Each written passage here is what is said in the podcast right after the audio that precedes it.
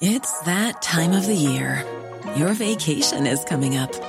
You can already hear the beach waves, feel the warm breeze, relax, and think about work. You really, really want it all to work out while you're away. Monday.com gives you and the team that peace of mind.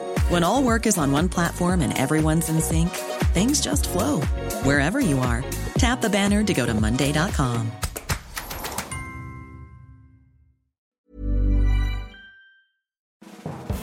As a listener to this podcast, you might often fantasize about your ideal cabinet, who you'd have as Prime Minister, Foreign Secretary, Chancellor, or Home Secretary.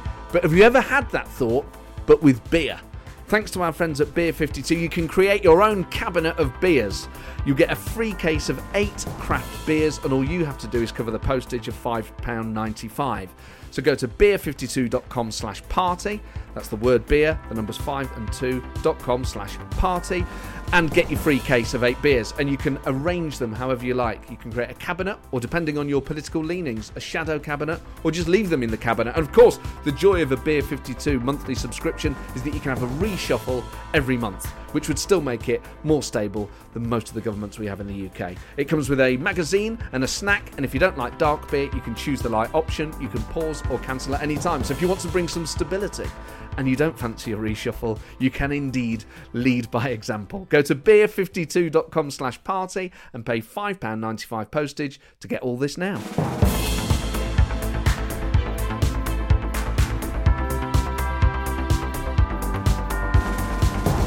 Hello and welcome to the Political Party. I hope this episode finds you in a positive state. It does feel now that spring's come in with the sunlight being out more, the days being a bit longer, the vaccine getting to more people, that things are starting to look up a bit and starting to feel there feels a bit a bit more collective positivity around now. I know that many of you who listen to the show aren't in the UK, so I hope wherever you are that the weather is improving and that you get the vaccine soon. But it does feel as if, though, perhaps the clouds are literally, uh, as we enter spring, starting to lighten a little bit and part, and that some good news is on the way, and that we can all start moving around a bit more and, and seeing each other a bit more. Um, do let me know. Politicalpartypodcast at gmail.com uh, if you're feeling more positive. And indeed, any any reason to be positive, I'll take. Uh, and you can email the show about anything, any feedback about guests, um, and suggestions. Sam has been in touch. And uh, he said, I'm writing because I've grown increasingly fond of your apology to everyone when you realise you've gone over time. Now, I never realised back in the olden days that I had a catchphrase, which was "This is someone I've wanted to interview for um, quite some time," or words to that effect. It was so long ago that I've done the show live, I've forgotten. But no one likes having it pointed out when they repeat themselves. But I was obviously saying that every month, and I meant it every time I said it. But it's embarrassing to have it pointed out. But Sam has been in touch because I've apparently got a new catchphrase, which again I now realise I do in these lockdown editions, which is when I tell people I've kept them longer than I said I would. Which in today's uh, interview with Mandy Rhodes, even though I did keep her longer than I say I would, because of that email, I was like, don't say it, don't say it, because I don't know. It, it, as a listener, I imagine it drives you mad. You go, oh, he's going to say that again. Um, I don't know. I'm putting myself in your shoes. Maybe I'm overthinking this. Um, anyway, Sam has constructive feedback on this. He says, I'm not sure if you do merch, but if you do, how about this? Matt Forde keeping politicians much longer than he said he would since 2013. Now, this podcast has never done merch. Maybe it's an underexplored avenue. So if you would like political party merch. Any ideas you've got, whether it be mugs, tote bags, and indeed what those mugs and tote bags, I was going to say mouse mats, I'm not even sure they're required anymore, um, then let me know politicalpartypodcast at gmail.com. Um, today's guest is Mandy Rhodes, managing editor of Holyrood magazine. And listeners to this show in Scotland will be aware of Holyrood magazine. If you're not, you can subscribe to it no matter where you live. I've put a link to it in the blurb. It's a brilliant magazine. It's a fortnightly look at Scottish politics and policy and all sorts of things. Mandy also has her own podcast, Politically Speaking, under the Holyrood banner, and that's brilliant as well. But I wanted to talk to Mandy about the Committee on the Scottish Government Handling of Harassment Complaints. And the reason I asked Mandy to come on was it is so difficult to talk about the work of that committee and the wider political context of it without being partisan. So I didn't want a politician on to talk about it because I just thought it would be. Now, of course, everyone has political leanings, everyone has political prejudices, and you, you can never really fully take them out. But I wanted to have as fair a discussion and exploration of the issues around it as possible because it's a really serious committee doing really serious work. Uh, and we talk about all the angles of some of the elements. Now, you'll know if you've been following the story at all, it's a kind of a, it's a bit of a sprawling mess because it involves so many different threads and avenues, and I try and cover the ones that I think are the key ones. So we move about a bit because inevitably, once you start to describe one thread, it interferes with another, and then we have to go back just to consider other things. Because I genuinely do want to try and discuss it and understand it as fairly as possible on all sides. So I hope you find this useful because I haven't heard anywhere else really a full explainer of because there are so many different contexts to this that I'm not going to go into here because they will unfold um, in the interview. So we try and explore every, trying to open every door as, as best we can in the time that we have, and try and do that as dispassionately as possible. Because I just didn't think it would be appropriate to have a politician on because this thing is so political that I didn't think it would be helpful because as I say, I haven't really seen a, full explainer that is dispassionate as possible about what's going on. I just thought I know I would find that useful, and then by extension, I thought uh, that you would as well. Um, so, uh, as I say, Mandy is. Uh, a, a, brilliant journalist and gives uh, uh, this is just so good for the context for the ethical considerations about it and for her as a journalist and for her as a female journalist in Scotland covering this stuff. It's really interesting to get her take on it and um, just the, the pressures on her and uh, you know, as a professional, the pressures perhaps that she puts on herself. It's a really difficult story to cover and to talk about uh, as apolitically as possible. Um, but this is a Mandy is brilliant at taking us through every element of this and giving us the detail and giving us her insights and, and tells what is going on really, really well. So uh, this was just a joy to um, record in the context of it being about a pretty grim subject overall. Um, it's just really interesting, and Mandy just explains it all so well.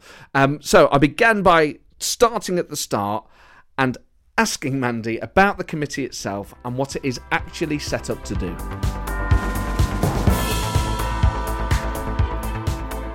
so of course there are two committees. Oh so, no! yeah, oh, so almost immediately, I'm sorry, it's just so not simple. But okay, let's start with the committee that uh, I guess the um, the UK, if not the world's media, was all focused on on Friday. So that's a Scottish Parliament committee set up to explore what went wrong and we can go back into this, but it, we know it went wrong, into the Scottish Government's handling of um, complaints about harassment against the former First Minister Alex Salmond.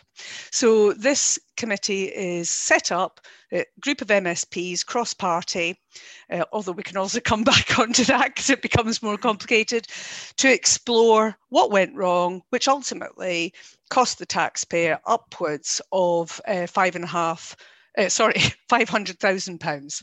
So we already know that that is the case. So and and and just just to give the detail on that, this was uh, uh, the effectively the botched handling of the Scottish government's case against Salmond that he then challenged in the courts. Yeah. And and and at the root of this, and I, I, am I wrong? Is that the government continued to pursue that even though they knew they would lose, and that in itself is controversial. Right, so there's a couple of things within that which uh, will then lead to more complication this week. So, uh, if we just take it back, I guess, to the very basics 2017, Me Too movement, um, there was uh, I don't know if clamour is the right word, but there was a need to look at all institutions and how they handled particular cases or complaints of harassment. And the Scottish Government was no different. That's the civil service arm of the Scottish Government rather than the political side. So civil servants looked at their processes They already had a complaints process, as any organisation would have. And in fact, Alex Salmond, the former First Minister, had established a very good HR process, and um, it was called Fairness at Work, and that was a particular procedure. The Scottish Government then decided that they wanted to make it much more explicit about sexual harassment. Uh, and that was encouraged by Whitehall because Whitehall was doing the same, looking at their own procedures. Controversially, the Scottish Government decided to include in that retrospective complaints and include ministers, both former and current. And a, we now know that Whitehall was saying, well, we're not really in agreement with this idea of um, former ministers being included within a complaints process. And, you know, as an employer, I can understand that. What jurisdiction would I have over somebody that had left the building, if you like? But anyway, the Scottish Government did include it. Um, and two complaints came forward against uh, the former First Minister, Alex Salmond. Now, the bits within that that are even more complicated are um, according to reports, the First Minister, Nicola Sturgeon, who used to be Alex Salmond's deputy um, and is now the current First Minister, signed off on that process where it all becomes mired in he said, she said, etc., etc., is is about timings around that. Um, but in terms of the legal process, Alex Salmond um, took his the government he used to lead to court under a judicial review to look at whether or not that process, that retrospective process, was in fact legal. And it was deemed not, although it didn't actually go the full course through the court, if you like, because the Scottish government ceded the case. They conceded it, and um, and and the case was collapsed before it got to that point. What's now at the heart of that is was the legal advice given to the government basically that they shouldn't go ahead with this uh, legal case, which then cost the taxpayer half a million pounds and has led us to where we are now. This week in Parliament, uh, there will be a vote of no confidence in the Deputy First Minister, who is John Swinney, on not releasing that legal advice. And that's been a kind of sore that's been running now for a, a number of months.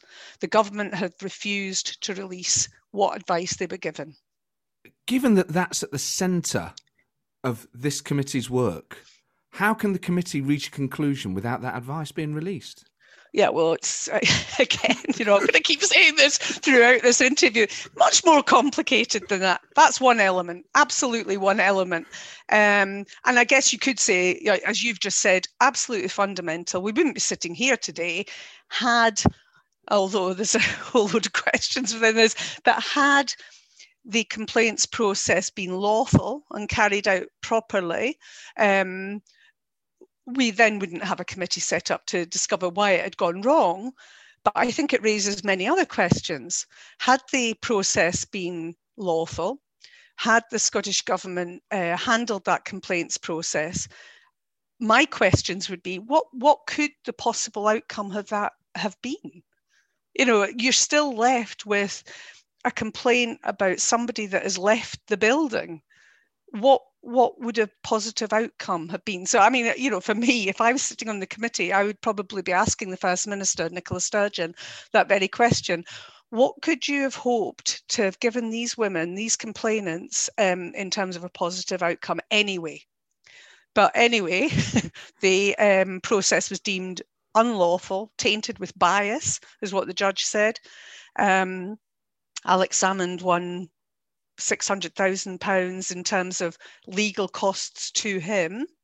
The committee was set up, that was where we get to now. So the Scottish, the Parliament committee was set up almost in haste in a way, I, I you know, I would say, um, and cross party agreement, including from the SNP, that it should be exploring what went wrong. So that is not a retrial, because we haven't even touched on that, of Alex Salmond and his behaviour. It is absolutely about the Scottish government's behaviour and what it got wrong. Nicola Sturgeon heads that government, so she has to answer for that. And it's also about the civil servants and advisors that work for her and what they may or may not have done wrong. So the focus is there. And, but and, obviously, it's become a focus on Alex Salmond. Yes. Given that that committee was set up in haste, uh, did they make any mistakes early on? You know, should has there anything that you've is there anything that you've seen that you know sometimes when things are done quickly the remit isn't established properly or they don't think about the terms of reference properly or they don't spend the right time on the right areas? Uh, has setting that committee up in haste had any unintended consequences? I, I think possibly and all, you know we're all talking with um, hindsight here. I think it was probably the wrong committee to set up i think what people see now is that um, potentially uh, a, a judge led inquiry would have been the right thing to do, where evidence could be tested in private.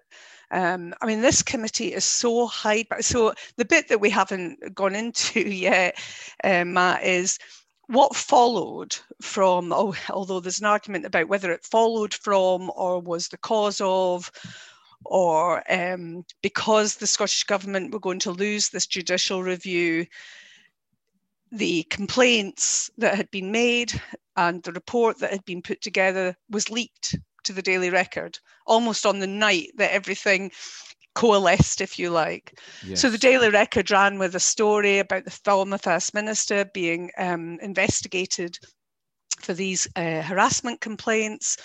What followed then was a police investigation, um, which was huge and extensive. I mean, I to give you an idea, I mean, it was it was enormous, and uh, you know, hundreds of people were interviewed during that process, um, and he was ultimately charged with 13 counts of um, assault, varying from attempted rape to um, other things within that uh, gamut, if you like.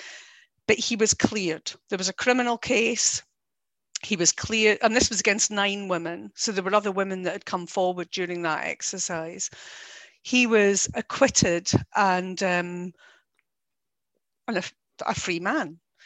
Um, I think for lots of people, that was not the expected outcome.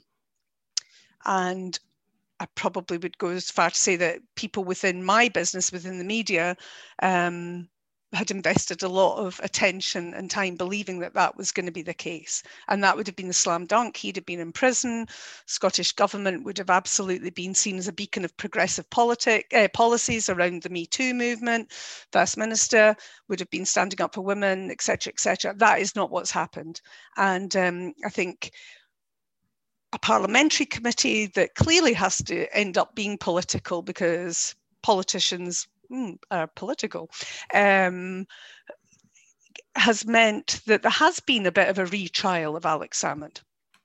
And I think where we all feel uncomfortable and you know, I absolutely have always believed that uh, anonymity was an important issue within um, cases of sexual assault or alleged sexual assault.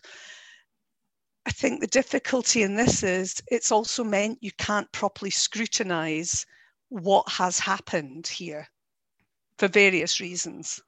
But it means that the committee is a bit hidebound by that anonymity, everybody else is, um, and it makes it a very uncomfortable situation really and and you know and it's always remembering that there are women in this those two women that are and it's this is the other difficulty, and I feel uncomfortable as a woman sitting here saying this to you, but this committee is not really about the women. It's not, you know, it's a bit like, I suppose, a murder case where the dead person and the dead person's family are of no import really to the forensic analysis of what's happened in a case and trying to find um, who's responsible. And the two women that were the original complainants in the Scottish government complaints process are the only ones that perhaps should be of concern for the committee to make sure that this kind of thing doesn't happen again, that the government is not responsible for botching a complaints process again. And when you say it's not about the women, you don't say that mournfully, as in we're not looking in the right area. You mean quite correctly, this is a committee to look at uh, effectively an internal process and this isn't a, a, retrial. This isn't about whether he did a particular thing to a particular person. This is about establishing the proper boundaries of the work of these people. Completely. So for me, you know, everybody's got a, a Scottish politics, as you know, is a very febrile place. Doesn't take much, but also it's it's become a very binary place. So you're either for somebody or against somebody, you're for something or against something. This has become you're against Alex Salmond or you're for Nicola Sturgeon, which is um, a bizarre proposition. You know, all I'm interested in is what the Scottish government did and, and why it got something wrong. Um, and that should be important to everybody. And I think what's happened as we've gone through this is that there's a feeling that there's a lot more going on, that there's uh, the institutions themselves aren't working properly. And that was reinforced, I guess, by, um, you know, the, there's no doubt Nicola Sturgeon and Alex Salmond are the two biggest figures, um, certainly in Scottish politics, but, you know, arguably uh, in UK politics. They took together as a very, very successful working partnership and friendship, if you like, took Scotland to the brink of independence. He is an enormous figure. And I think, um, you know, as as I I guess I originally didn't believe that there was a rift between them, but quite clearly there is now, absolutely. Um, a huge animosity. And part of me also feels if you were in Alex Salmond's shoes, you'd be doing what he's doing. He's got nothing left to lose anymore. Um, he he hasn't called the shots in terms of the timetable. I mean, lots of people are saying, why is he doing this? Why is he trying to harm the SNP? Why is he trying to harm the independence movement? That's what he's lived and breathed all his adult life. He didn't choose the timetable. The committee did. you know, that he's appearing before the committee at their request. Um, and I think inevitably the focus becomes on him and it becomes on Nicola. Well, that's the human drama at the centre of this, isn't it? Yeah. And in politics, those things are fascinating, whether it's Blair and Brown or, you know, Thatcher and Howe. Salmond and Sturgeon even closer than Blair and Brown, and it's you know in a way it's it's a very different form of rift that's opened up between them two, and very different sorts of allegations about the behaviour uh, on both sides. So it, it's impossible, really, and this is why I wanted to get you on because getting a politician on, in a way, it, to talk about the details of this would have been inappropriate because if you're trying to talk about it as dispassionately and non-politically as possible, everyone brings their own thing to it. But anyone listening to this, you and I bring our own views of Salmond of Sturgeon, of independence, of the timetable of uh, it. You know, it, it is impossible for the lay reader not to put onto this. Well, I kind of prefer Alex Salmond to Nicola Sturgeon, or the other way around, or whatever it is, and and that these things don't exist in a vacuum, and I guess to some extent that that plays out. Now, what that means for Salmond, I guess, is that people, as you say, question why on earth when it feels as if this movement that I mean, if you take it back to pre 2014, was polling at what 20 odd percent support for Scottish independence. Now it looks as if though Scottish independence is on the brink. We're having elections apparently in a, just a few weeks' time that will again apparently confirm the Scottish public's desire for that. Where it ranks in the list of priorities is another matter, but support for the SNP is, is high. It feels as if, though, just at the point of maximum opportunity, this guy who was, until Nicola Sturgeon, the biggest star in the independence movement, is prepared to effectively crash the car. And if salvaging his reputation is a price worth paying for not delivering independence, then so be it. I mean, is there any truth to that, do you think? No, I, I, I don't, because I would go back to the fact. So, what's he meant to do? So, the, the, there's a committee. He's being asked to be in front of it, compelled, if you like, to be in front of it. In fact, Nicola Sturgeon said if he won't appear, he should be compelled to be in front of it. You know, sometimes you get what you wish for. But I, um, you know, he, I don't think he can redeem his reputation really. I mean, his behavior, so his behavior was absolutely not criminal. He is an innocent man. Um, his behavior was not appropriate. Some of the behaviour that was admitted to was not appropriate. Um, but certainly, you know, the man could have been in prison, Matt, for a very long time.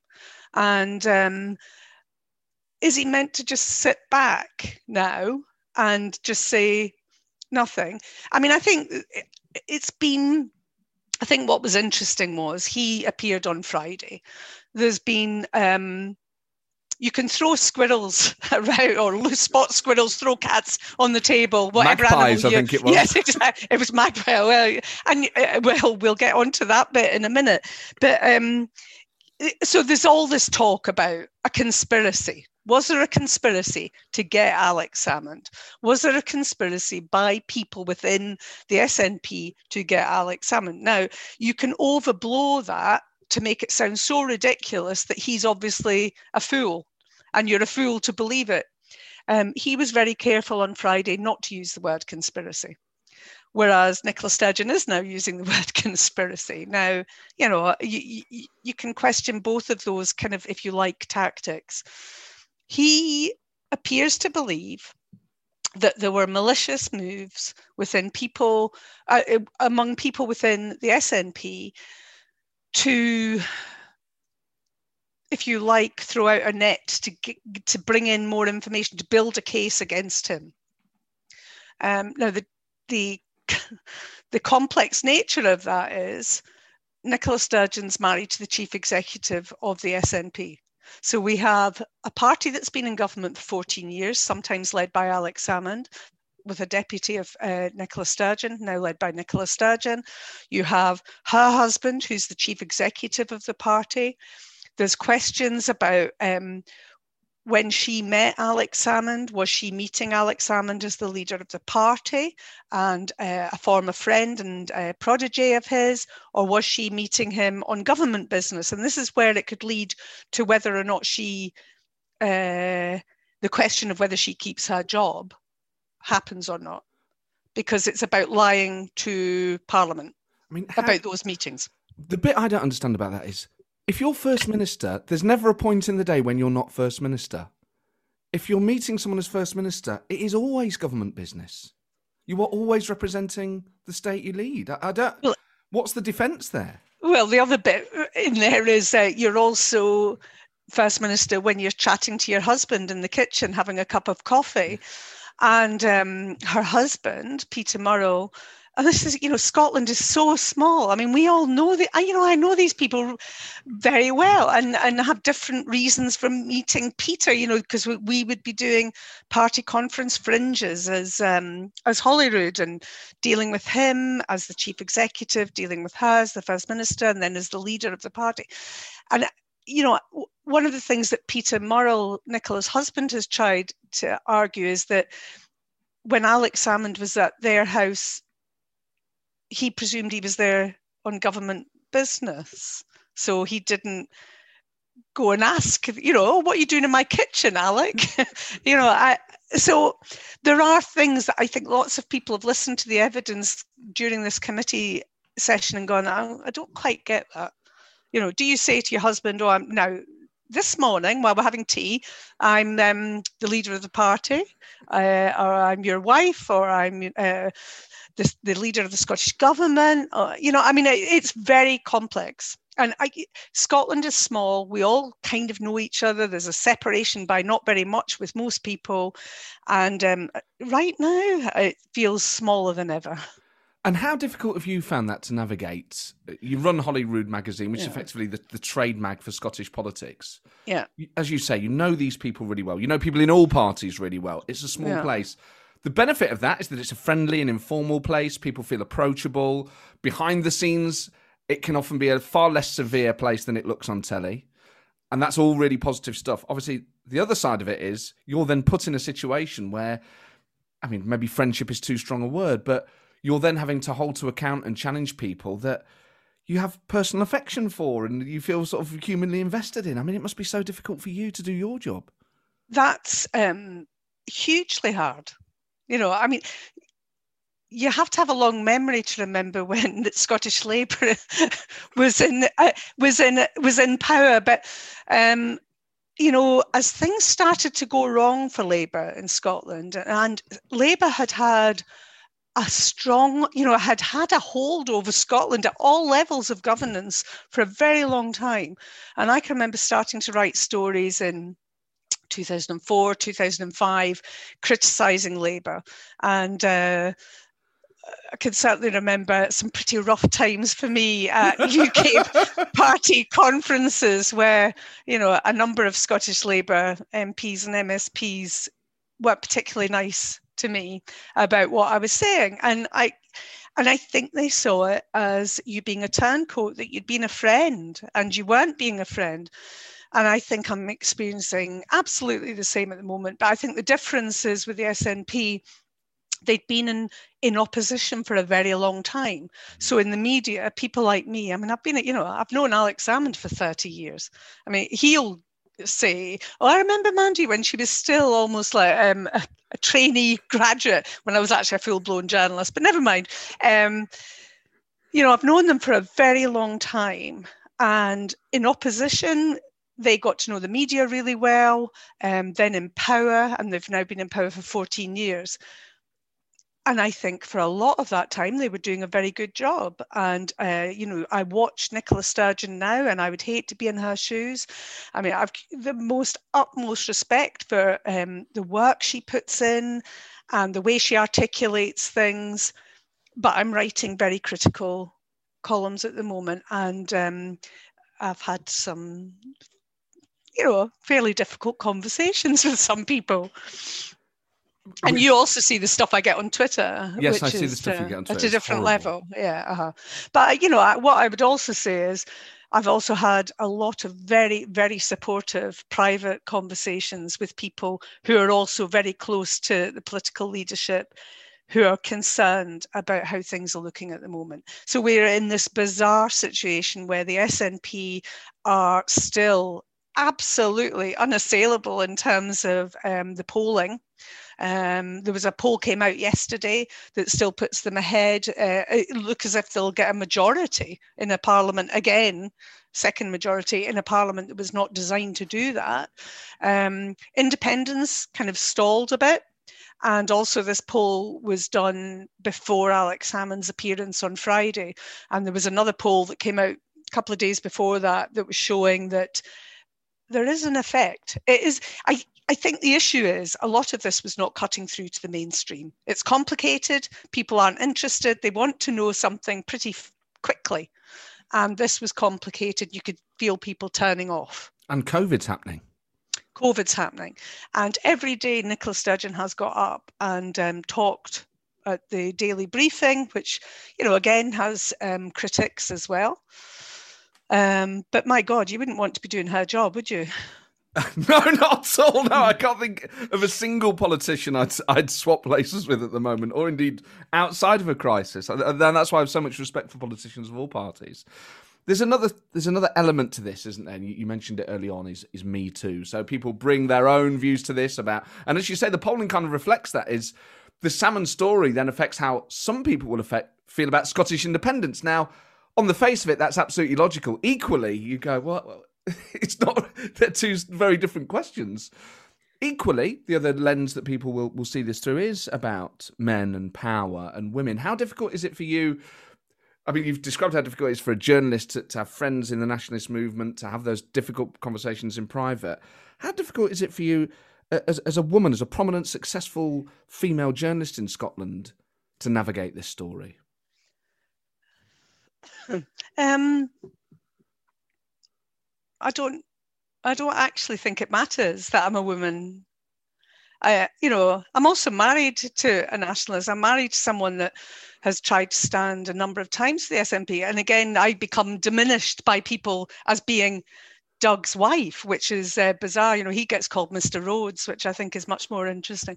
Um, I, I, honestly, as what I find is, I'm what I said to you at the beginning. I find bits of this as a woman uncomfortable because I find myself not necessarily going. Anything a woman says has to be true. I mean, I think there are bits in all of this that are difficult. Um, I've criticised, you know, the, there are particular things. I think Nicola Sturgeon will appear on Wednesday in front of the committee, and what she will do is talk about the fact that she's a woman defending women. And it will all, and I am fed up of hearing that. You probably heard her talk say that on Sophy Ridge, for instance, a while back about here we are, it's the old age age old thing. A man gets accused of bad behaviour and a woman ends up taking the rap. That's not true. This is her government that is under scrutiny. And there are a number of things in that that have bothered me. We have um, a woman that's permanent secretary, that's the most powerful civil servant in Scotland. We have a woman first minister. Um, her chief of staff is a woman, and she's under scrutiny as well. And the almost all of the witnesses, in fact, there's a majority that are very senior women in all of this they have let women down you know so we know that the permanent secretary um, didn't didn't um, offer these women originally any the mediation process that Alex Salmond had put forward. Now, some people could say, "Oh, yeah, that would have been in Alex Salmond's interests to have something dealt with through mediation." Well, actually, it's a fairly normal HR process, you know, that you at least, but they took the agency away from the women. They didn't offer that to the women. Um, they went, the permanent secretary took these complaints to the, um, not to the police, but to the Crown, who, and then there was a police investigation against the wishes of the women. There is a, a contested claim at the moment, which will be tested, I presume, this week, that the name of a complainant was given to someone close to Alex Salmond ahead of the case being understood and made formal. So there are questions to be answered by this government, this government that Nicola Sturgeon leads, about how they let women down. So, don't know if that answers your question, but it, it, all I've tried to do is kind of stand back and say, would I have reported this in exactly the same way had it been a male first minister, a male permanent secretary, and I would. It's still about how women were treated. And um, if you want equality as a first minister, then you also have to be questioned in the same way that you'd be questioned if you were a man.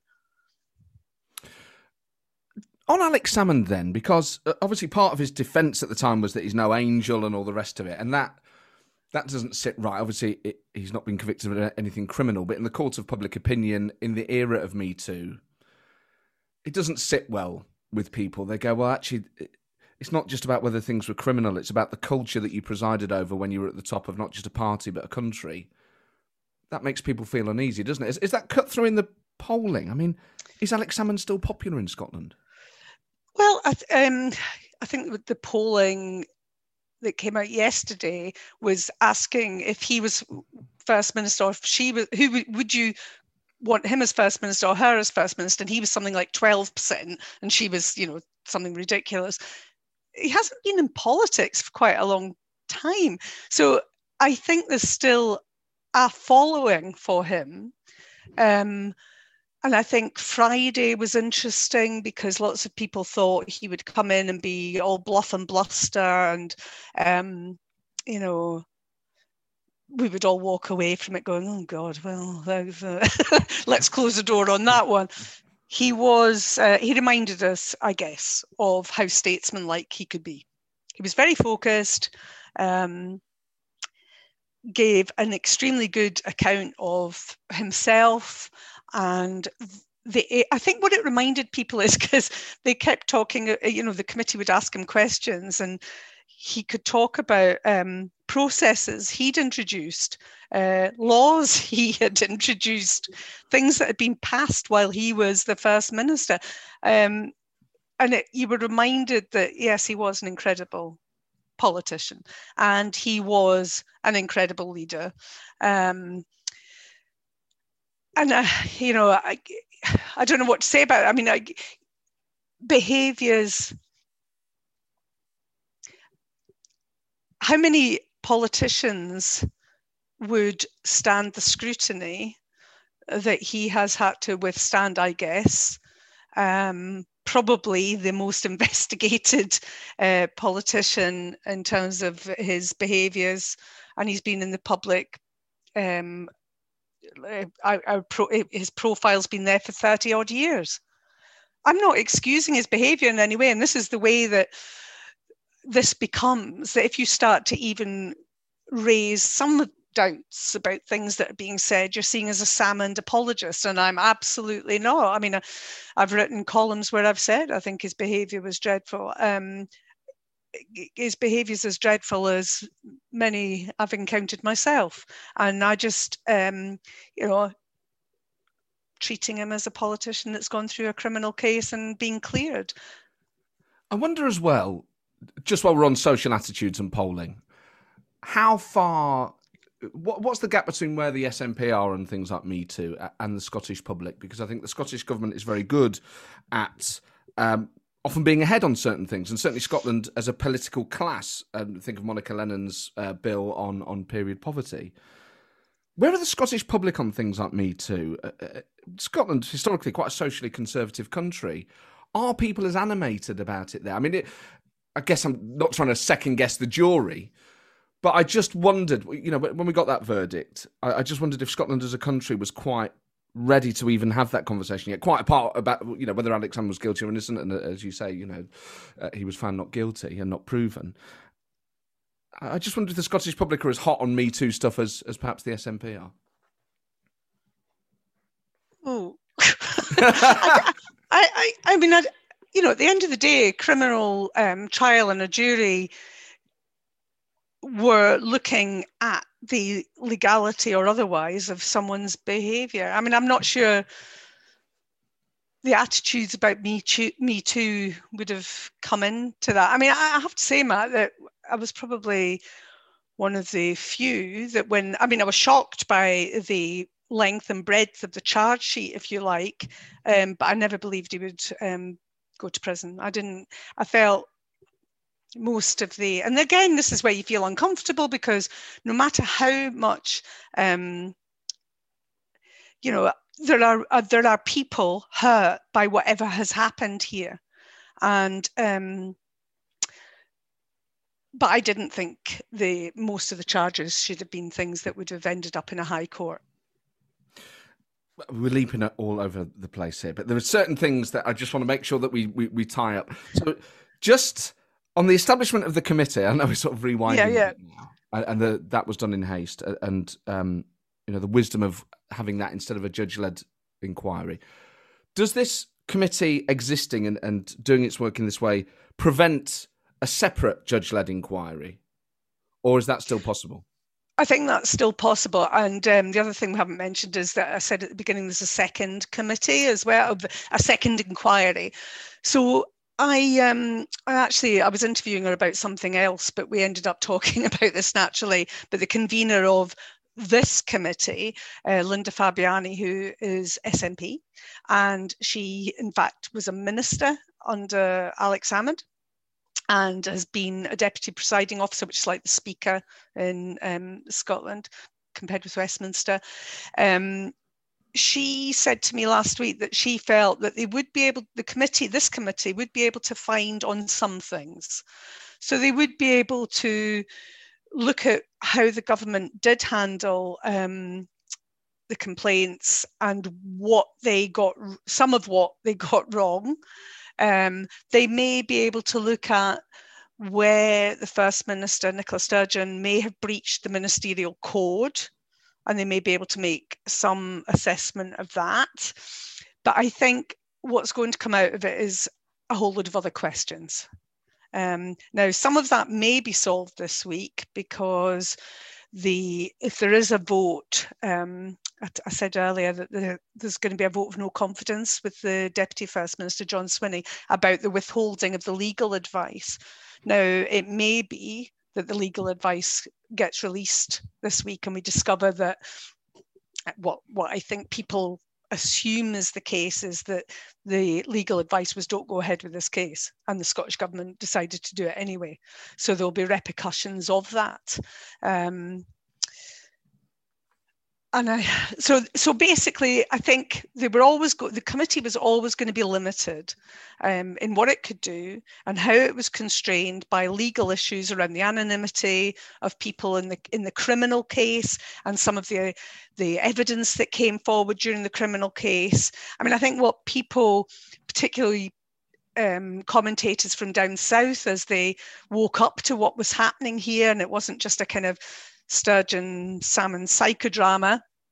They haven't understood why the journalists up here just haven't been able to print whatever they want, given the evidence that came out during the criminal trial. And we haven't been able to because there's been a really um, prohibitive um, legal constraint, you know, about jigsaw identity of any of the women involved in the case.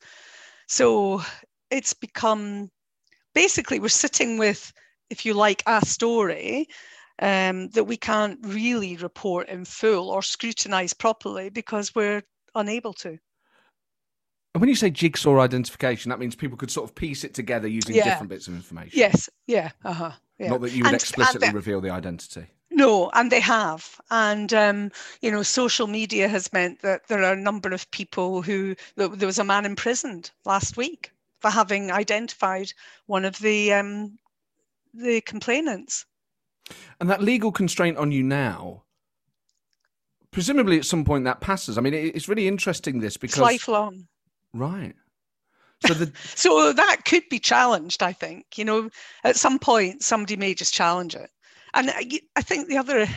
It's very hard. I mean, we do know the identity of all the women, and um, you know some of the conspiracists would say if that was known by the rest of the public, you might question some of what, what has gone on.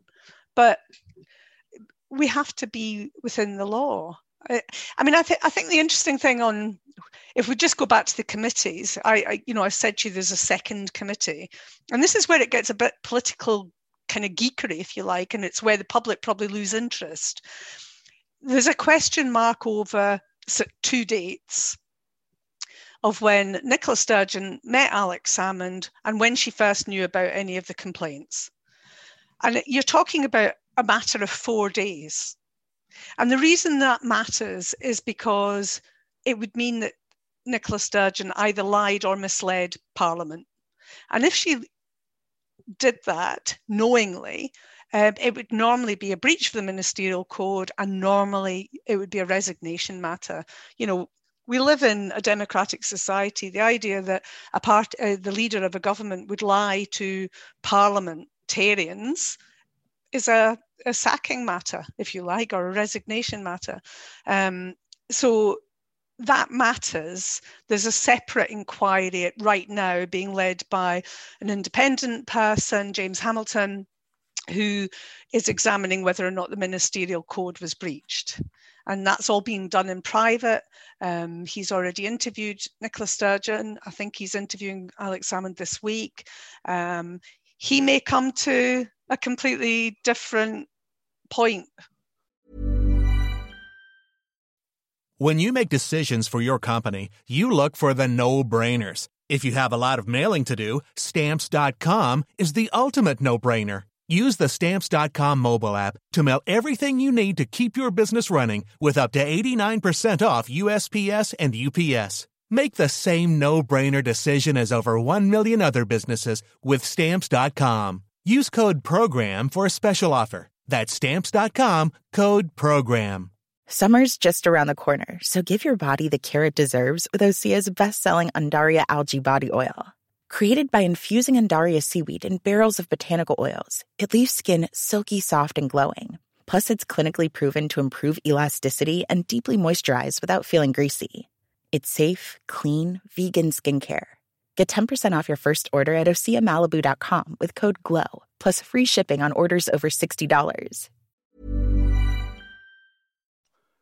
What seems odd about the dates, those conflicting dates around when Nicola Sturgeon claims she first knew is there was a story about Alex Salmond's behaviour at Edinburgh Airport in 2009. So it, I don't. I mean, I don't, I don't want to get either of us into legal difficulty, but that alone seems to completely undermine both dates. well, I don't, I mean, you know, I can hand on heart, Matt, say to you, I didn't know about that date. There are a lot, there's a lot of rewriting of history at the moment. A lot of people saying, oh, I always knew about Alex Salmond's, uh, you know, touchy-feely behaviour, if you like. I'm sorry, I didn't. I've known him for a very long time. I'm not saying you know, I'm not saying he doesn't behave inappropriately. He clearly does. You know, we heard that during the court case.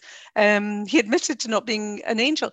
I I'm not dealing in gossip, really. I mean, uh, which sounds ridiculous for me because so much of my job is about gossip. But um, I need fact. Um, I don't know. Could someone say anything about your behaviour in 2000 and whatever? Um, I just, I, I don't know.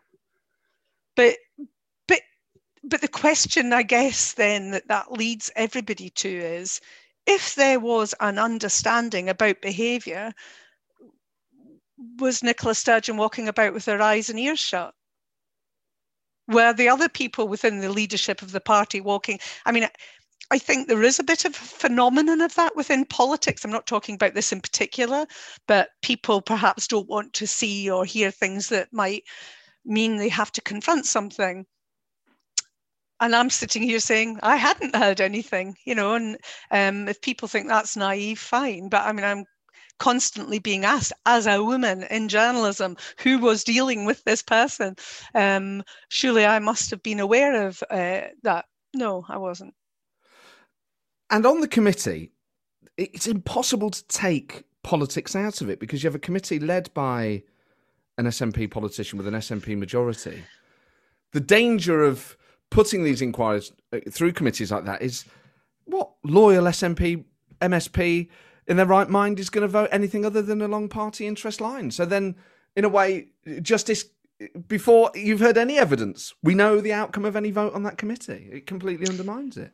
I think um, it's shone a light on the fact that the Scottish Parliament, I mean, I think in a way Alex Salmond was alluding to this, but this committee has it's an extraordinary committee. It's an extraordinary time. You wouldn't expect hopefully that we ever have to go through this again.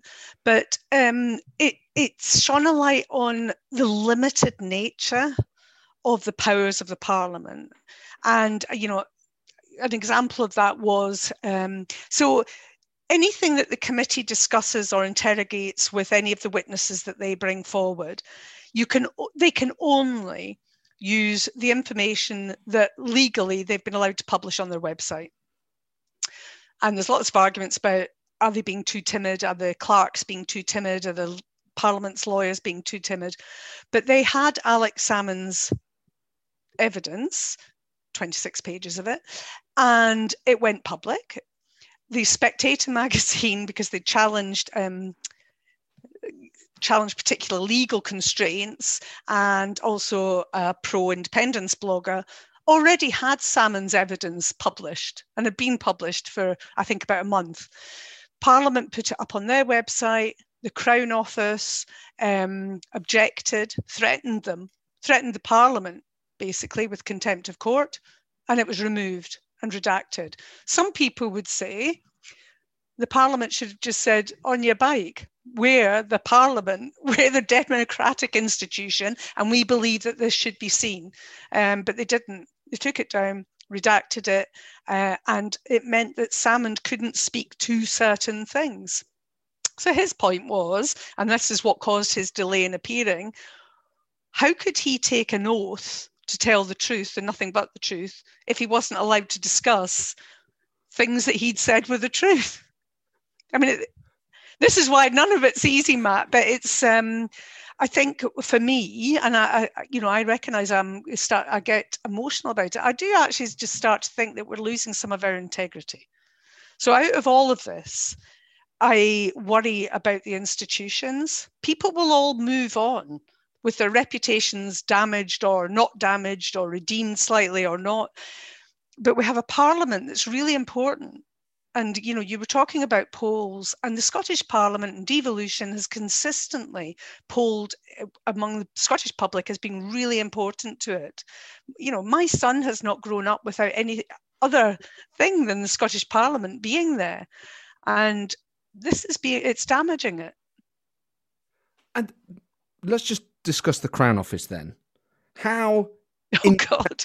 well, just and it's rolling this. How independent is it? I think so. The Lord Advocate, who heads the Crown Office, is a political appointee, and I think that's the other question in all of this. Um, whether Lord Wolffe, who heads, who is the Lord Advocate, and he's appearing, I think, in front of the committee again tomorrow and has an- questions to answer. I you know he he keeps saying he's recused himself or taken himself out of some of the decision making in this and that he wasn't the process he wasn't involved in the Salmond criminal case etc etc but i think probably people are feeling a little bit uncomfortable about the relationship and the closeness given that scotland is so small anyway of government crown parliament media everything and, you know, there's an added complication at the moment, because there would be, because it's Scotland, um, that there's a, a malicious prosecution that has gone through uh, surrounding Rangers Football Club, which was, uh, you know, so so there's already question marks, if you like, you know, to politics, Rangers, football. It's just, you know, ah. Um, there's already question marks about the workings of the Crown Office because of that. Well, so yeah. it feels like we need to clear out. I mean, what's funny about it is what? of all the things that could have been a side issue, like Rangers, like, even the non-political stuff is so politically sensitive. Yeah. Obviously, to, to ears and eyes south of the border, or perhaps elsewhere, because it's called the Crown Office you know, it it it, it um, sounds legal. You know, it sounds like sort of uh, an independent legal thing that you would hear in a high court thing. You know, the, the the crown believes the defendant is this, that, and the other. Yeah, yeah, yeah, yeah. But obviously, if it's headed by a political appointee, the the very title of the Crown Office lends a kind of the the impression of independence when perhaps it's not fully independent, and that's difficult. Well, yeah, I think that you know the prosecution service, which sits under that, uh, I don't think anybody is, uh, not least Alex Salmond, is is saying uh, is wrong. Um, you know, so the people, I don't think there's that suggestion at all.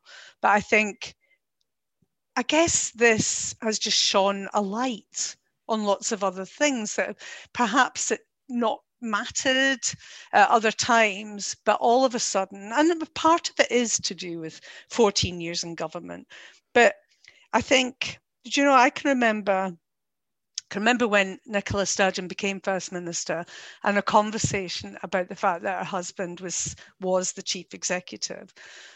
And whether you know and I think she at that point was under pressure from people saying look this doesn't sit right doesn't look right.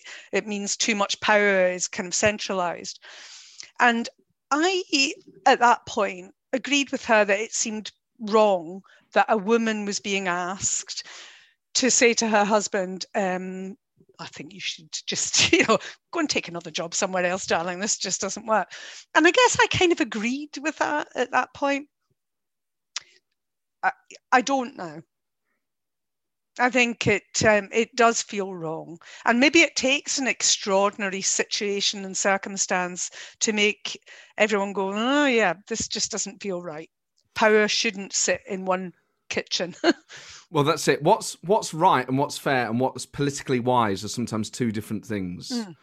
Yeah. Um, but when you're dealing with someone like Nicola Sturgeon, who seems so politically astute and so political in kind of everything, you know, so sort of feels quite well politically calculated on the whole. I think even her, her adversaries would say that she, she's handy at the political side of it.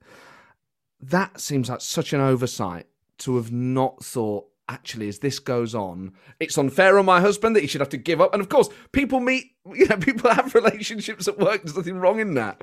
Um, there are lots of political couples. maybe there is. well, maybe there is, yeah. but in the end, mm.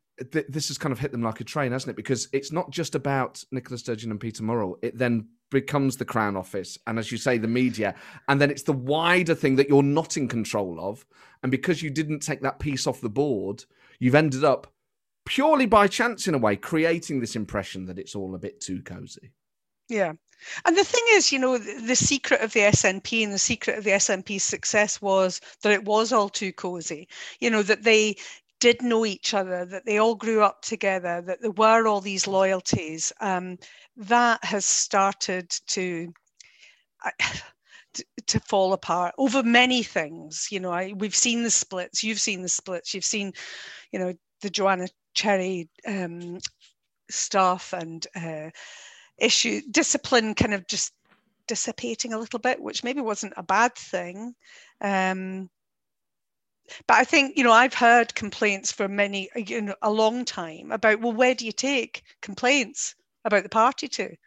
If the first minister's husband's the chief executive, you know, does she sack him? Uh, you know, I, I, it becomes can too she? difficult. Does she have the power within the party rules? Who can? She, well, I don't. I actually don't know. What are the rules? the rules appear to change quite a lot. But I, yeah, I don't know who sacks the chief executive. Um, but there's a, it, it, goes back to that issue of perception, doesn't it? Apart from anything, um, so perception was one thing, but then when you're faced with the situation we've now got, yeah, I'm quite sure she must think, ah, wish we'd done something about this a bit earlier. I want to come back to the uh, to Joanna Cherry and the NEC in a sec, but just while we're just while the Crown Office is fairly fresh in our minds. What moving this... on to smooth things, well, easy just, things. I'm aware that I'm hopping about, and I, you know, it's no, it's, so it's, it's life. Yeah, it is. Um, that malicious prosecution of two members of staff of Rangers Football Club. Is there? Can you summarise that in a nutshell? What's what's going on there with the Crown Office? No. How big a shell? Also, uh, they, they weren't they weren't members of staff, right? Uh, so, what, so, these were happened? auditors. Uh, well, right. and, and, you know, to my shame, Matt, and I know you love football. I can't stand football, and my husband kept saying to me, "Oh, you know, for months and months and months, you really should be looking at this Rangers story." And I was going, "Oh, I'm not interested in football." and it's nothing to do with foot. It absolutely is nothing to do with football. It's to do with um, accountancy and audit, and um, so no, I. But it seems that uh, no, I can't. I can't sum it up.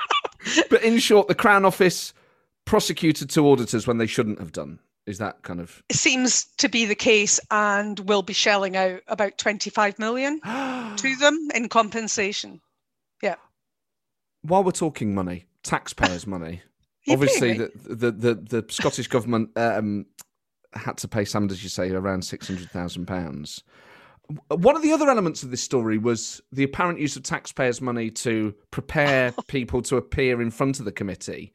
Now, that as a headline sounds appalling that you're using taxpayers' money to coach people for a committee appearance.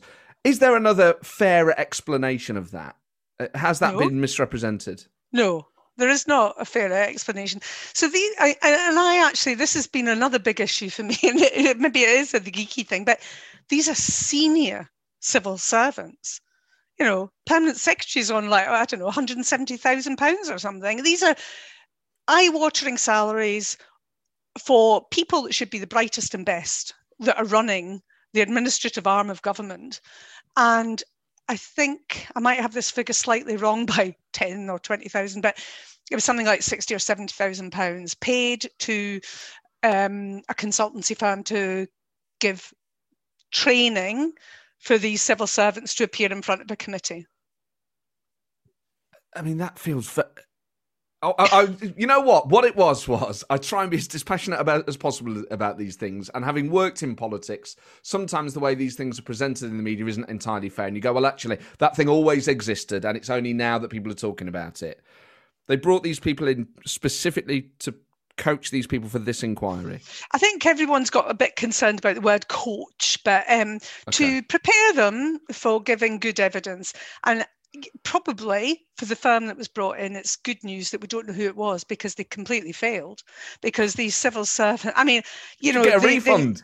They, they, oh, they should get a refund. The performance has been um, risible, really.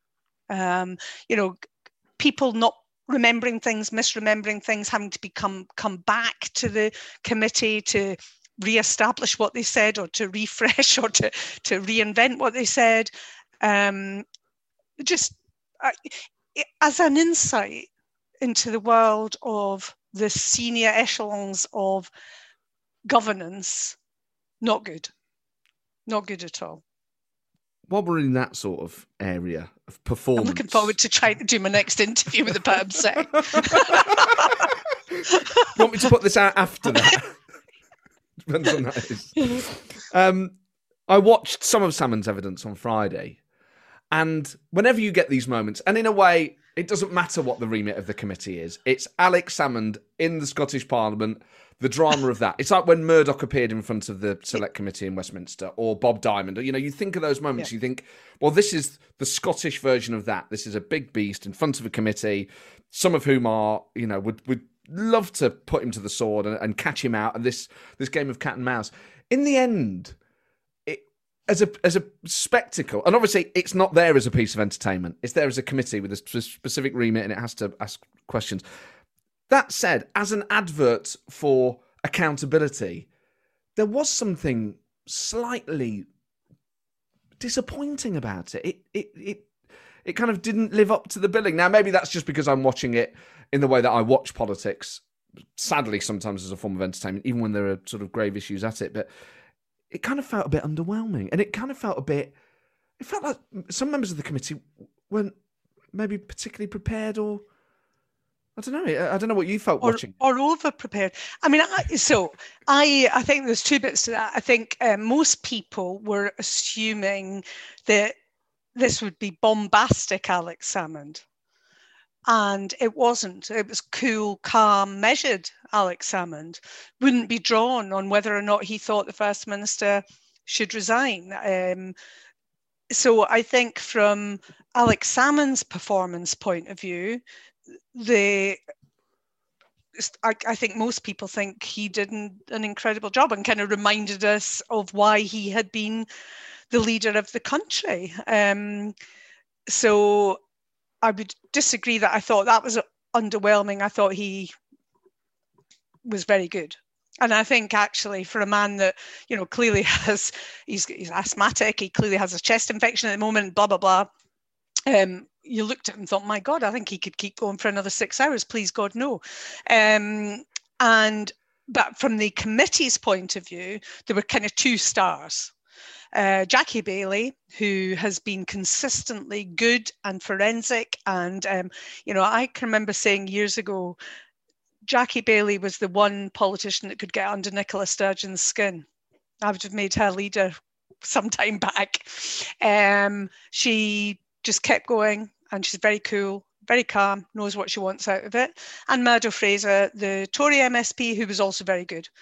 Um, actually, I think Linda Fabiani, who's the convener, I think she redeemed herself on Friday. A number of people had felt she had been very poor in terms of, um, in fact, completely the opposite of supporting her party, um, had been kind of a, more against it, if you like. But I thought she was very good as well on Friday, and the rest. Uh, I mean, I thought the SNP members were just terrible. I, I suspect they were just given questions to ask. The question would be who gave them the questions. Um, and, and yeah, I, I, and what Alec was able to do, which was part of his his his skill, um, just forensically go through things and answer them, and then refer them back and show them where they'd got things wrong. Um, so that that was a bit embarrassing for them. And uh, I'm wary that my instincts sound like they're always on the side of people in power because they're not. But having worked in politics, sometimes, as I say, the way things are presented in the public and the way they actually are, I sometimes feel like governments get a hard time with regards to information and, and perceived secrecy. With John Swinney facing this vote of no confidence for not releasing that legal advice, is uh, uh, on the face of it, you go, well, they're just withholding it because presumably it undermines their case or it makes them look bad. Is there any other reason? You know, sometimes governments don't release advice because it sets a precedent and then they're having to release legal advice. And then the, the legal advice they get on other areas isn't as good because people give that advice knowing it might be made public. Is there a case, a good case, for why the Scottish Government could justifiably keep that information secret? I can't think what it would be other than the precedents. And I, um, I think it's now undermining them. So it's it. I think it's done the damage already. Um, I mean, there's so much out there already um, about the fact that their legal counsel had basically said, I mean, I'm, I'm this is alleged, had said, um, if you go ahead with this, we'll resign. You know, the, the idea that your legal advisors in government would resign because you won't you want to keep going with something that you're going to lose is extraordinary. So I, I think the damage has already been done. I, I, think no. I think the only surprise would be if the legal advice said, "Oh yeah, we keep going with this. This is we're we're we're good on for this one." Um, so no, I think the damage has been done really. And even that. that even that issue exists in a wider context, doesn't it? About you know this is all about secrecy and who lets people know what and how do how do the public get the information? How are the powerful held to account? And during at the start of the COVID crisis, uh, the Scottish government wanted to suspend freedom of information rules. Now, again, that's the sort of thing that sounds appalling. It, that could just be an over-eager civil servant saying, "Look, in the interests of God knows what's going to happen. We don't know how this thing's going to play out." Um, some suspension, just as you get suspension of other rules, um, and and the state will, um, you know, compel us to stay in our ha- homes. You know. It, mm is on the face of it, you go, oh, right, that's about a wider context of the SNP not liking scrutiny. Again, is there a, is there a fairer uh, assessment of, of, of that decision? Yes, yeah. I mean, I think absolutely there is. But the, the issue now is that there's just all these little bits, as you say, that gives a you know a perception of this is a government that doesn't like scrutiny i mean I, my own view about the foi stuff at the beginning of covid was um, really you're trying to get on with dealing with the pandemic and do you want civil servants bogged down with it wasn't like they were saying nobody can put an foi in they were extending the length of time and they wanted to be you know i guess more prohibitive prohibitive about it but um no i understand that. I think it's just that all these little bits of a jigsaw then make up a different picture and what is that big picture then? In, in closing, what, what are we looking well, at? I mean, well, you know, you you kind of alluded to it. The discomfort for me is we're sitting talking about all of this. These are people that um, I will deal with um, all the time, and you know, there are repercussions for being critical. There are. I, I, run a business. I have to think about these things. We we depend on ministers speaking at events for us. Um, my relationships are all with these politicians, and and the bottom line is, and I, the difficulty is, this feels, and I've written about this. It feels like the kind of end days of a fag end government they're about to be elected probably with a majority again in May. And um, that makes it an uncomfortable place to be. An uncomfortable place to be what? To, to be someone trying to hold them to account? Well, a bit of both. I mean, I um, the SNP. I, th- I guess why people find this difficult is when this was happening with Labour, when they had that you know hegemony across Scottish governance. The SNP were in opposition, preparing themselves to be a credible government. The opposition is nowhere now. So we have no opposition. Um, you know, of th- that's going to um, challenge the SNP for government, certainly. Um, I mean, I think there are people at the moment that feel one of the best things that could happen in the election, which is in nine weeks' time. I mean, our parliament goes into dissolution in three weeks' time. And we're sitting talking about a committee that could see the First Minister potentially uh, removed from post. It, it, it's a, all a bit surreal, really. I mean, I, I, guess there are people that feel that what that what is uh, necessary for the SNP almost to refresh and remember what it's all about is a period not in, in opposition because that's not going to happen but not to get a majority, to potentially not even have enough for a minority, but you know, will will require other parties to work properly with it, and um, some may also prefer that that wasn't just the Greens because they're a pro indie uh, pro party as well. So you know, this parliament was meant to be a parliament of parties, of independence, and it really hasn't been. To be fair to the SNP, that's not their fault. They're, you know, absolutely, is... absolutely, it's their success. and no um, one's going to try and be less popular. Yeah. Yeah, I mean, on the face of it, you could say they're doing everything they can to try and make people not vote for them. No, exactly. I know. return them, you know, that's. But there is no, public. there's no choice, I guess, Matt. You know, normally you would make your dissatisfaction felt by voting for another party but but you know that's quite difficult in scotland right now it is Anas Sarwar's just become leader of Scottish Labour, so maybe in time, who knows? Maybe he doesn't have enough time yet to to repair that brand. And obviously, Labour across the UK is repairing its brand, so that's that's a sort of double job. That's a UK and a Scottish level. Um, just on the, the, the, timing of, of these elections and, and Parliament only sitting for another three weeks, is there any sense that the clock is sort of running down and that if the committee can't find uh, in some way for or against Nicola Sturgeon, that then that gets deferred till after the election? Well, I don't. You see, I, I, think that's a problem. It's not about whether it'll be for or against Nicola Sturgeon. That it it'll be more complicated than that. I mean, there are some things that you could quite, I think, quite comfortably say. We know the Scottish government made a huge mistake. Does that mean the permanent secretary should be should go? And um, that would certainly be a question. Um, is it too close for Peter Murrell to be the chief executive of the party and married to the First Minister of Scotland? Well, we're not asking for them to get divorced, but you know, those are the kind of questions that I guess could be raised. Um, I, I mean, I don't think Nicola Sturgeon. Um, I think Nicola Sturgeon will be the leader of the SNP taking the party into the election. Um, what happens after that? I'm not so sure. I mm. think that you know if they don't win a majority or it's not as big a win as they think, that may be the time where she says, with everything else going on with these two committees, blah blah blah, that she says actually it's now time for me to stand back, and then you're left with who takes over. I mean that does purely being dispassionate about it. She is at the peak of her powers. She's by far the most popular politician in Scotland. She's more popular in England than some of the leaders of the national parties.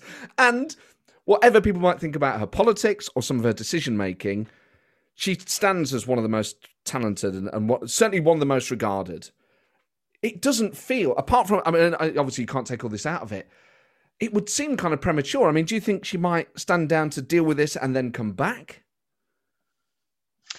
I don't know. I mean, I, I think um, I, I interviewed her God, this time last year, probably, in the run up to her 50th birthday in, in June. And um, she said then that she didn't, it must have been just after this because we were in lockdown. And she said that she knew even at that stage that she would be a different Nicola Sturgeon coming out of this pandemic than she was going in. And I think, you know, we've all, this pandemic has changed us all. Um, I don't know. I haven't spoken to her personally recently, but I'm sure it's changed her. Um, I think this whole inquiry, both inquiries, have damaged her. I think there's absolutely no doubt of that. I think her reputation and the government's reputation will have taken a knock with all of this. Um, yeah. And on the party stuff, because I said I'd come back to the NEC thing. There was, I mean, it feels like distant history now, but Joanna Cherry and Angus Robertson both wanted the SNP nomination for Edinburgh Central, and close to um, the nomination, there seemed to be a change in NEC rules. Uh, again, this is one of those sort of subplots about the coziness of power at the top of the party. Uh, again, is there a is there a more sympathetic analysis for for some of that sort of stuff? Or is that just, you know, and, and I speak for someone who worked for the Labour Party in the Blair and Brown era, is that just an old fashioned stitch up? Yeah, I, but I keep saying this. It's not as simple as that, is it? So really, although um, you could, it looks as if Nick, if Joanna Cherry was prevented from standing for selection for Edinburgh Central, she could have still stood it, it, nothing actually prevented it other than they were asking she would have had to have stood down as an MP, not knowing whether or not, obviously, she'd win the seat. The SNP don't hold that seat at the moment. So her point was she'd be basically putting staff out of a job uh, and everything else, not knowing what the future might be. Now, some people might say, well, that, you know, sorry, darling, that's politics. Um, but do I think there was a stitch up? Yeah, I don't I don't think um, and I, I, find this quite hard to understand. Joanna Cherry, whatever her faults in terms of people might find her to, so, too robust for them, if uh, being kind, very bright woman who has definitely taken the SNP onto another level in terms of the legal cases she took around Boris Johnson and proroguing of Parliament and also stuff around Brexit. Very bright woman who we need more of in Scottish politics right now. And clearly, there's a, an element within the SNP, and I think Nicola Sturgeon uh, included in this, which you know I, I fail to properly understand, doesn't like her. You know, I, I think that's actually a failure of leadership and management that if you have very bright people, and you should have brighter people than you working for you, I absolutely agree in that, but you also should be able to manage them. And I think they haven't managed Nicola and, uh, sorry, Joanna, Freudian slip.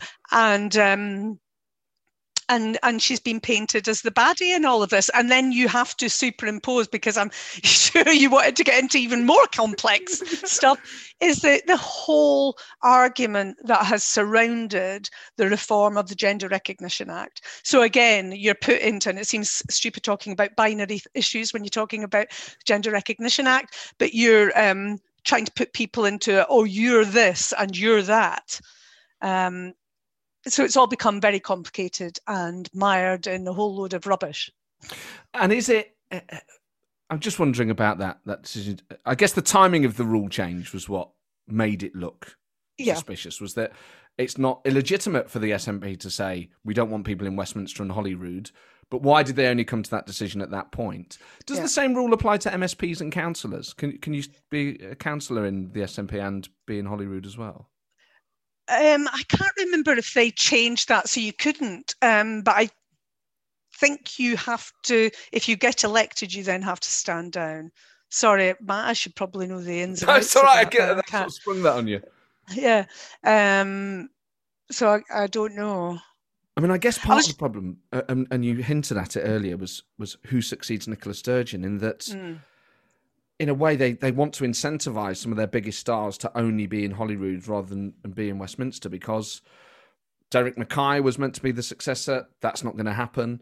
Um, Angus Robertson may be in there after May. He would be perhaps a, a, more obvious choice if Nicola Sturgeon goes in the next couple of years. But in terms of the, the SNP's talent in the Scottish Parliament chamber, I mean, how many big beasts are there that could consider? Well, you see, I think it's fascinating that you say Angus Robertson so, you know, I, I, like Angus. Angus is someone that, you know, I socialise with and uh, has been a friend over the years. But it's a Westminster view that you take that you say that Angus Robertson's the most obvious choice because he's been at Westminster.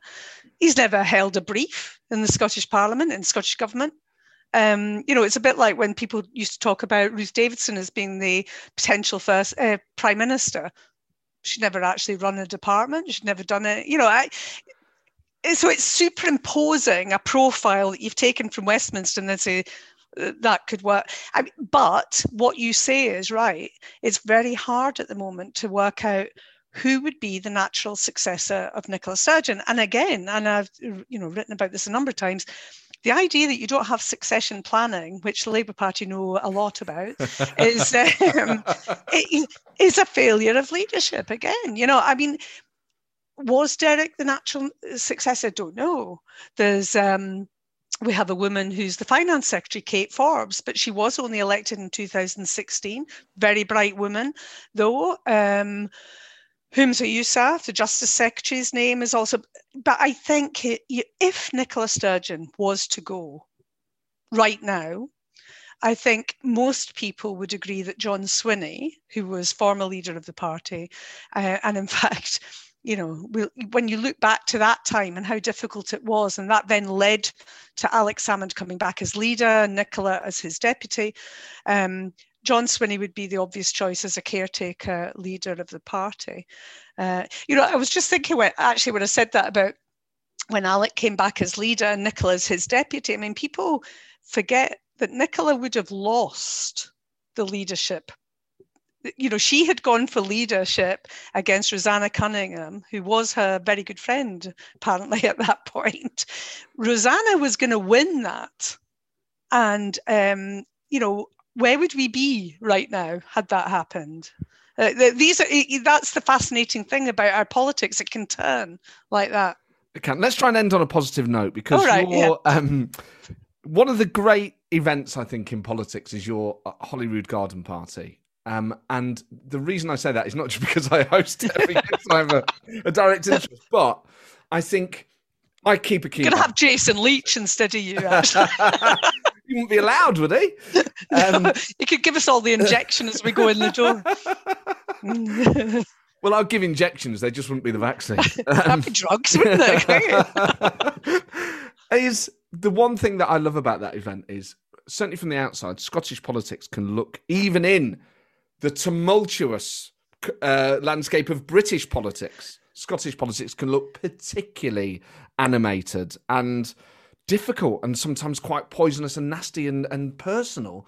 And yet every year there's at least one event, which is yours, where politicians of all parties sit on tables together, they all laugh with each other. I just think it's the most uh, one of the most reassuring things I've ever seen, and I find it a great comfort whenever I watch these things play out. Is to think, actually, I know a lot of these people have their harsh political contentions, and that's right that they should play them out because that's what democracy is about.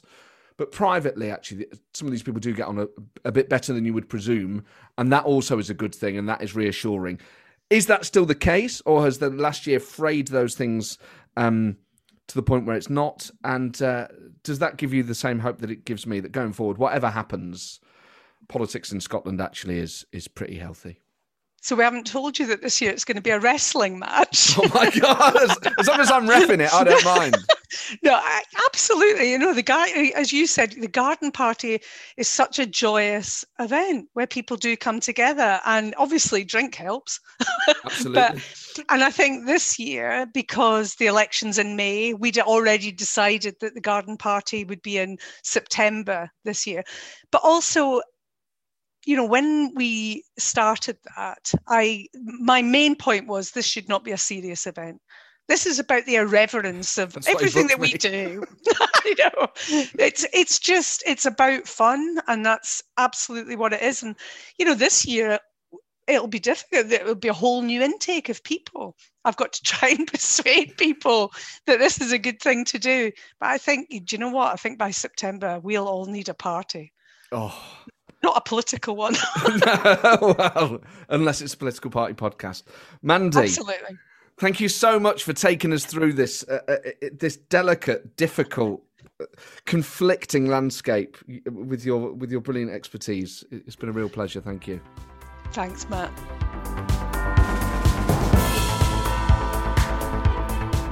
Well, there you go, Mandy Rhodes. And I didn't say this to her because of Sam's email.